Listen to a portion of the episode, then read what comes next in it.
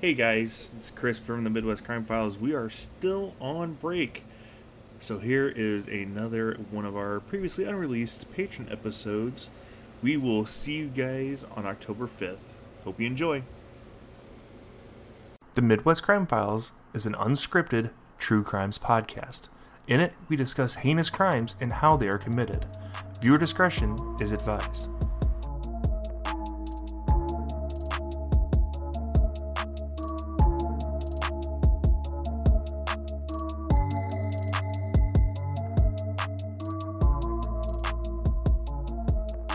Welcome to the Midwest Crime Files. I'm your host, Gina, And I'm Chris. and we tell the stories of small towns and the heinous crimes that changed them forever. Today, patrons is just for you. Without further ado, we're going to jump right into your exclusive story. It's called The Independence Day Murders The Sue and Melinda Marshall Story. Okay, so we're going to Illinois. We're going to be in Illinois. We're going to be in Wayne City. You know where Wayne City is. Yeah, I actually used to hunt around there. Yeah, so um, Sue Marshall and her 13 year old daughter Melinda Marshall went missing on July 4th, 1995. They were last seen um, getting ready to go see a fireworks show. Like, what else would you do on the 4th of July? Right. Sue was 38 years old. She had previously worked as a nurse, I had read somewhere, um, but her obituary actually lists her as a homemaker because that's primarily what she did. Because Sue, for 38, had some pretty significant health issues. She had severe asthma and she sometimes even required oxygen. Yeah. She had personal challenges too. She had been married five times. Well, I'm halfway there. oh, we're halfway there. Never mind. oh! Living on a prayer. Take my hand. We'll, make, it, I swear. Okay, they don't want to hear us sing. No. Uh, her second husband's name was Johnny Marshall, and he was the father of her son, who was 18, as well as her daughter Melinda, who was 13. The truth about what happened to Sue and Melinda on that Independence Day would shake this community to its core. And it really did change the lives of those living in Wayne County forever. According to an article in the Northwest Herald from 1995, Sue's sister said that in the year before her sister and niece disappeared, Sue had started attending church and taking steps to improve her health. Like I said, she had some significant respiratory issues, probably COPD, but it really wasn't diagnosed Right. and she had started to use oxygen more and more often. Um, prior to the year before her disappearance, she had really had a lot of instability in her life, and, and to be fair, probably some poor choices. Um, an article in the Evansville Courier and Press said that Sue was actually facing charges of possession of cocaine at the time that she disappeared. And in the same article, it, mentioned that she had actually worked with police to target a drug dealer in the past. Like she was part of a sting operation where she bought cocaine from a dealer, Yeah, I wonder if that could be a reason why she decided to up and be gone. right? I mean, and that's what some people thought immediately. Um, Melinda was just a normal 13 year old girl. She attended Wayne City Junior High. She was a basketball player and a good student. And a friend of the family said, quote, she was a normal kid like everyone else who had her life in front of her, end quote. Melinda was often called Mindy for short, and she was just like stunningly gorgeous with long blonde hair. And Chris, you can see a picture of her. Is she not just Yeah, she- beautiful? She, is. On the evening of July 5th, 1995, so just 24 hours after the disappearance, the partially submerged vehicle of Sue Marshall was found in a pond in rural Wayne County. There was a piece of furring strip wedged by the gas pedal. I had to look that up. Do you Yeah. know what that is? I have no clue what that is. So it's a piece of wood that you use to like connect the um um Base- trim Oh. the- to the baseboards. Okay. So it's a piece of wood, but like a very specific kind of wood. Right. Unfortunately, though, there wasn't any sign of Melinda or Sue in the car. And a search of the pond and around the pond didn't show any sign of them either. But when they got a chance to look at the car closely, there was blood all over the car. Damn. Three days later, on July 8th, another pond about a mile away from where this car was found was searched. In it, police found a duffel bag that contained the charred and badly decomposed remains of two people. In fact, the remains had been burnt so badly and started to decompose in the water that they had to use dental records to compare them to Sue and Melinda to see if they were a match. The bodies had clearly been set on fire before being disposed of, and each body had gunshots to the head. A 32 caliber shell casing was found in the duffel bag and a 32 caliber bullet was found inside one of the bodies. In order to identify the bodies, like I said, they had to use dental records and the jaw bones. They obviously suspected that this was Sue and Melinda, so that's who they compared the dental records to. And it was a match for Sue and Melinda Marshall. Their deaths were obviously homicide, and they were quickly ruled that. They had died a violent and horrific death. They were shot multiple times each, set on fire, and then thrown in a pond to decompose. That's horrible. Is that not That is a horrible, horrible way. As is typical with murder investigations, the police look at spouses. Well, in this case, they had five ex husbands to choose from. Police looked at Johnny Marshall because he was not only her ex husband, but also Melissa or Melinda's uh, father. There wasn't anything that really connected him to the crime, though. So they started looking at 22 year old Niles Nielsen. He had been married to Sue for 10 whole days in 1993, Probably that's a short ass marriage. right? Um, Sue met Niles when he was 20 years old. He was 16 years younger than her. Um, they had a very short marriage uh, right after he moved from Utah to Wayne City to live with his mother and stepfather in 1993. Niles had a significant criminal history. He had spent the last two years between his separation from Sue and up till recently actually in a Utah prison for previous crimes. And we don't do we don't know what those crimes were. I do don't know specifically, but I will get into something a little bit later that I do know about his history.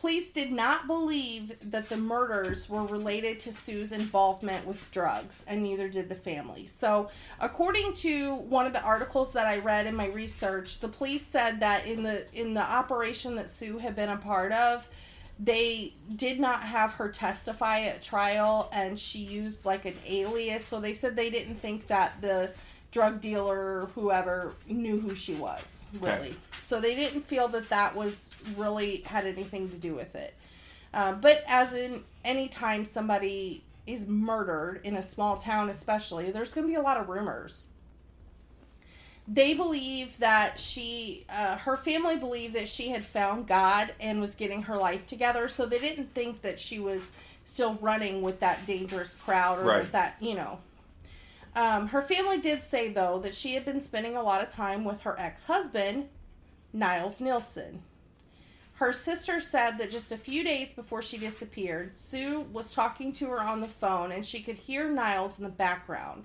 And she said, quote, I said, Sue, don't trust him. Please don't trust him. End quote. And in that interview, she also said that those were the last words she ever spoke to her sister. That sucks. Yeah, it does. That sucks that like the last word you tell somebody is don't trust them, don't trust them and then she's dead. Right. Like talk about like the feelings of intuition or you know, like you always say you know mother's intuition and stuff like Right. that. Like if this is the guy that ends up killing her like that's some sisterly intuition. No kidding. Police question Niles' mother and stepfather with whom he lived at the time. His mother said that she saw her son leave with some people in Sue's green Oldsmobile on the evening of July 4th to go see the fireworks show. She recognized one of the two people as Sue and said there was a slender young lady with long blonde hair with the two, which matches Melinda. Melinda's description.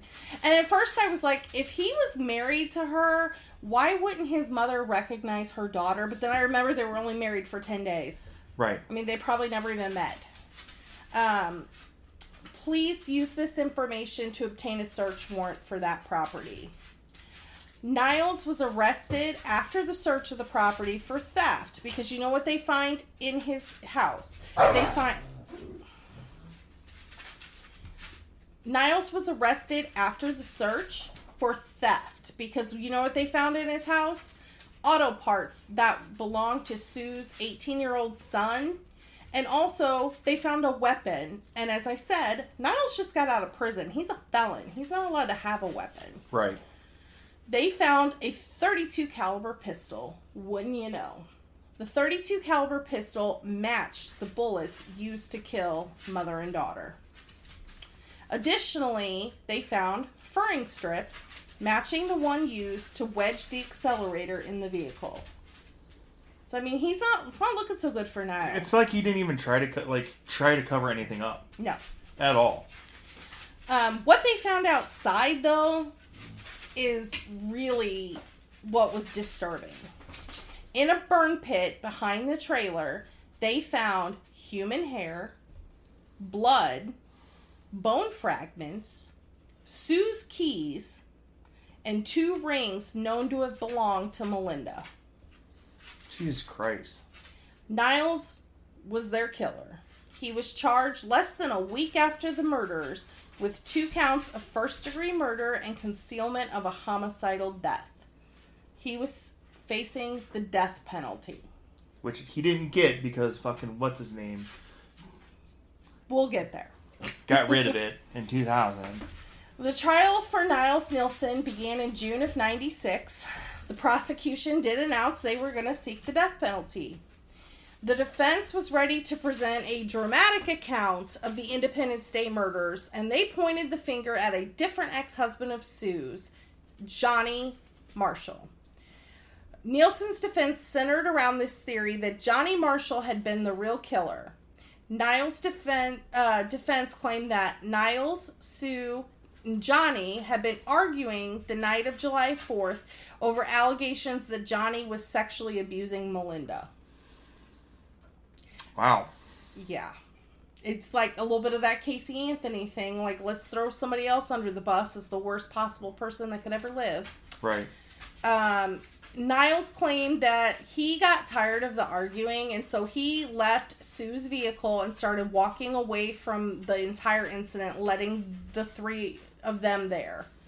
He said shortly after, Johnny pulled up next to him and showed him the dead bodies of Sue and Melinda in the trunk of his car. He said that Johnny then forced him to help dispose of the bodies.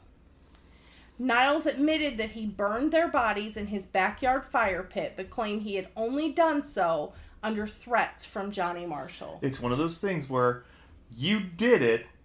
This is what a year. What Uh, less than a year. less than a year. months. le- Eleven months later, you did all this stuff, but yet you never told anybody that you did all this stuff. Right. Like bullshit. Like I'm sorry. Like this makes me. That I don't know. You know what I'm saying? Yeah. Like damn. Like so you're gonna like sit there and say that oh no I did I did this one thing I didn't do the other things but I'm just now gonna tell you about it because I'm caught Right. Question mark exclamation mark comma quote whatever Yeah. The prosecution fought back with the strongest weapon they had the evidence. Uh, pieces of Melinda's hair, human bones, and blood, as well as the personal items, were found in the burn pit at not Johnny's house, Niles' house. right Sue's keys were in that burn pit, and so were Melinda's rings. They also had the gun, but Niles' stepfather gets up on the stand and he says that Niles did not have the gun during the time of the murders, it was in the house. how what oh, what huh? So his stepfather gets on the stand as a defense witness and he says, "Yes, Niles owns a 38 caliber pistol, 32 32 caliber, but he didn't have it when the murders occurred, it was in the house when he left with Sue and Melinda that night. But he owns the gun. Mm-hmm. But he didn't have it that night. But he owns the gun, and Yep. it's a, and it's the same gun that they that was used, The ballistics evidence matched it to the murder. and he had the gun. Like he owns the gun, Yeah.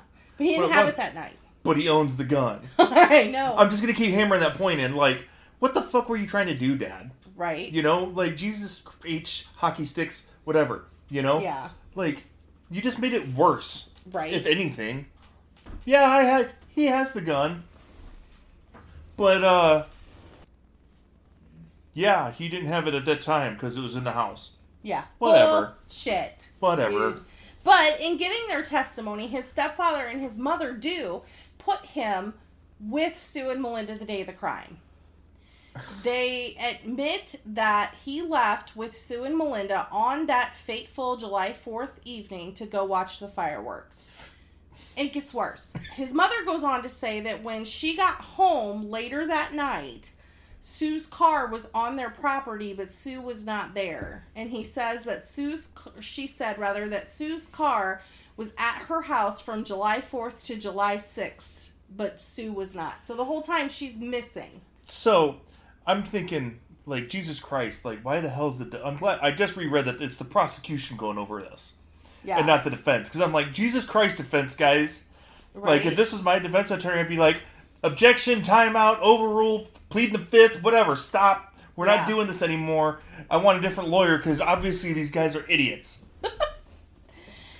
Um, so the people who knew Niles said that he had been trying to rekindle his romance with his ex-wife in the months prior to the murder.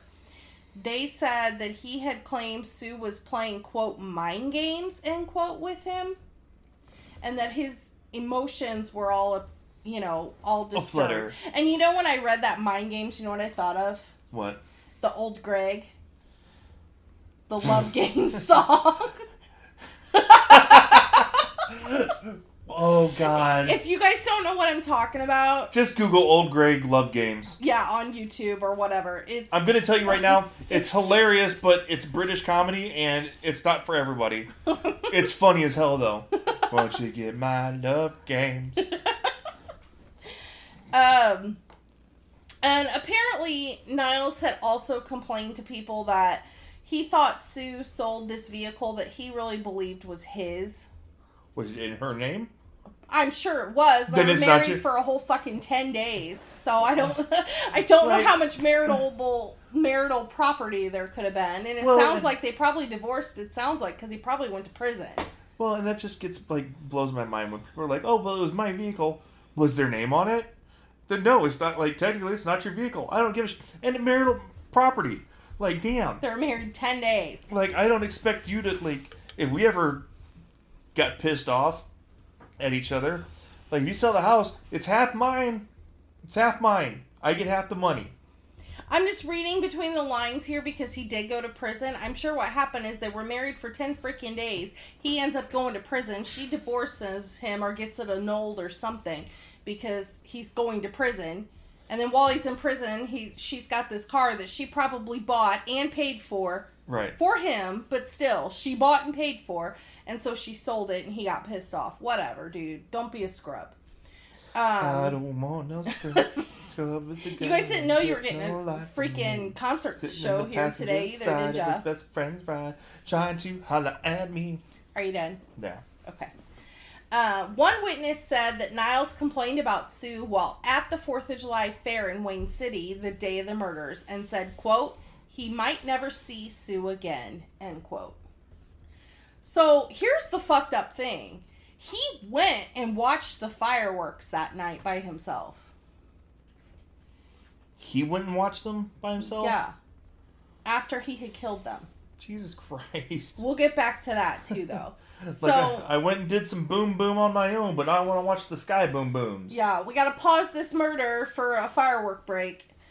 Um, Celebratory fireworks because he just shot and killed two people. right?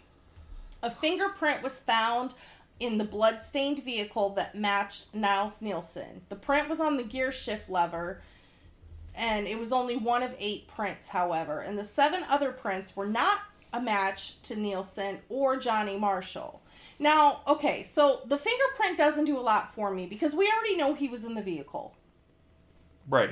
And it wasn't a blood stained fingerprint. Right. I mean, and it that, was just that a could fingerprint. and that could be easily be you know Right. tossed you know but if the defense was any you know half a worth half a grain of salt could he's been like well he drove the car I, mean, we already know once again- in the vehicle, so that doesn't do a whole lot. for no not at all And then, you know, the defense pointed out too that there were seven other fingerprints that didn't match. well she had five fucking husbands Right. I mean, and I don't know if they were able to compare them to her and Melinda or, you know, Right. anything like that. But, I mean, whatever. Like, the fingerprint to me is not that big of a deal. no Several witnesses um, provided a solid alibi for Johnny Marshall, so that poked holes in the defense theory. Like, the prosecution was able to show that Johnny Marshall had nothing to do with this. It's as ridiculous of a concocted story as the Casey Anthony thing with her dad and right all that stupid bullshit. So, during the trial, testimony was also heard about Niles' criminal history, which, like I said, was pretty significant. His juvenile record alone was enough to make Sue's sister cringe in court. And one of the things was, quote, when he was 12, he held a knife to a six year old and threatened to kill her, end quote. Like it, that doesn't surprise me because we've in the year that we've been doing this i keep learning that people that have violent you know violent offenders always have a violent child, childhood Most of the most time. of the time you know unless it's a crime of passion which i'm guessing this m- might have been or something like that but it just seems like you can always point out who's the one like Who's gonna snap? Or if you know somebody killed somebody yeah they're they prob- yeah they most likely had a shitty childhood Yeah. you know they were you know kicking cats and burning ants and do you know Crazy shit. holding knives Um, to six year olds Right. Because it's a juvenile record, there's not a whole lot yeah there's not that's public. So, you know, only what the sisters, you know, relayed in an interview. Um, so unfortunately we don't know the extent, but my understanding is that it's quite extensive. I mean he probably was somebody that like killed animals and Right. stupid shit like that. Um, prosecutors theorized that on the way to the fireworks show, Sue and Niles had a fight and he got upset and he shot both mother and daughter to death. Witnesses said he attended the fireworks show alone that night and they believe the dead bodies were still in the trunk of Sue's Oldsmobile while he was at the fireworks show. can you imagine that just being the random person just walking past not knowing that there's two dead bodies in the back of that car right? He waited until the next day to burn and dispose of the bodies and then attempted to seek uh, sink Sue's vehicle in the pond. i have nothing to say about that Yeah, it's a little fucked up, right? When the jury returned their verdict, everybody got to see what a piece of shit Niles Nielsen really was. He was found guilty on all counts in June of 1996, less than a year after the murders. Upon delivery of the verdict, he spit on the prosecutor, swore at the judge, kicked over a table, and flashed obscene gestures in the courtroom. These tactics led the judge to eventually kick the now convicted murderer out of his courtroom. In fact, because he kept having these inappropriate and violent outbursts in the courtroom, he was kicked out of the courtroom when the judge announced his death sentence. So he was not in the courtroom when it was announced because he couldn't fucking behave like a human being. Right. Like I'm just glad that like I don't know if you've seen some of the videos where they'll actually where they'll literally gag somebody Mm-hmm. like while on trial. Yeah. Like I love seeing judges do that. Like, it's insanity. Like I get that, you know, people get pissed off or, you know, are upset Yeah. when they get sentenced and stuff like that, you know, whether it be, you know, convicted of murders or, you know, like whatever they're you're you're it's a shitty situation to be in if you have to face a judge. Right. you know. But damn, guys, like you're not doing it yourself any fucking favors at all. Right. Um, and that would actually be something that he would use to appeal his death sentence because he said that he had the right to be present for sentencing. Well, you gave up that right, dickhead, when you became violent in, in the courtroom. So that- his appeal was denied. So I'm looking at a picture that Gina has on the blog post right now, and I'm I'm, I'm assuming this is That's Mr. that's Nielsen. Niles Nielsen. Yep. Nielsen. Like he has like a soul patch goatee. I don't. Is this on his neck or is this just like hanging down? I think it's hanging down. Like okay, he looks like a crazy motherfucker. He does. In uh, 2003, as we know, Illinois Governor George Ryan commuted all condemned Illinois prisoner sentences to life in prison, and this unfortunately included this piece of shit, Niles Nielsen. Like, a lot of the reason that I am picking some of these stories for these people that had death sentences prior to this, like, blanket commu- uh, com- Commutation. Thank you. Um, is because I'm sure there are people that were like sentenced to death that were innocent and later freed on DNA evidence. But when you do it a blanket over the whole fucking state, you let pieces of shit like this. Well, and that's the thing. Like I understand the reason why um, Governor Ryan did that. You know, like he wanted to get rid of the death sentence for Illinois. Got it.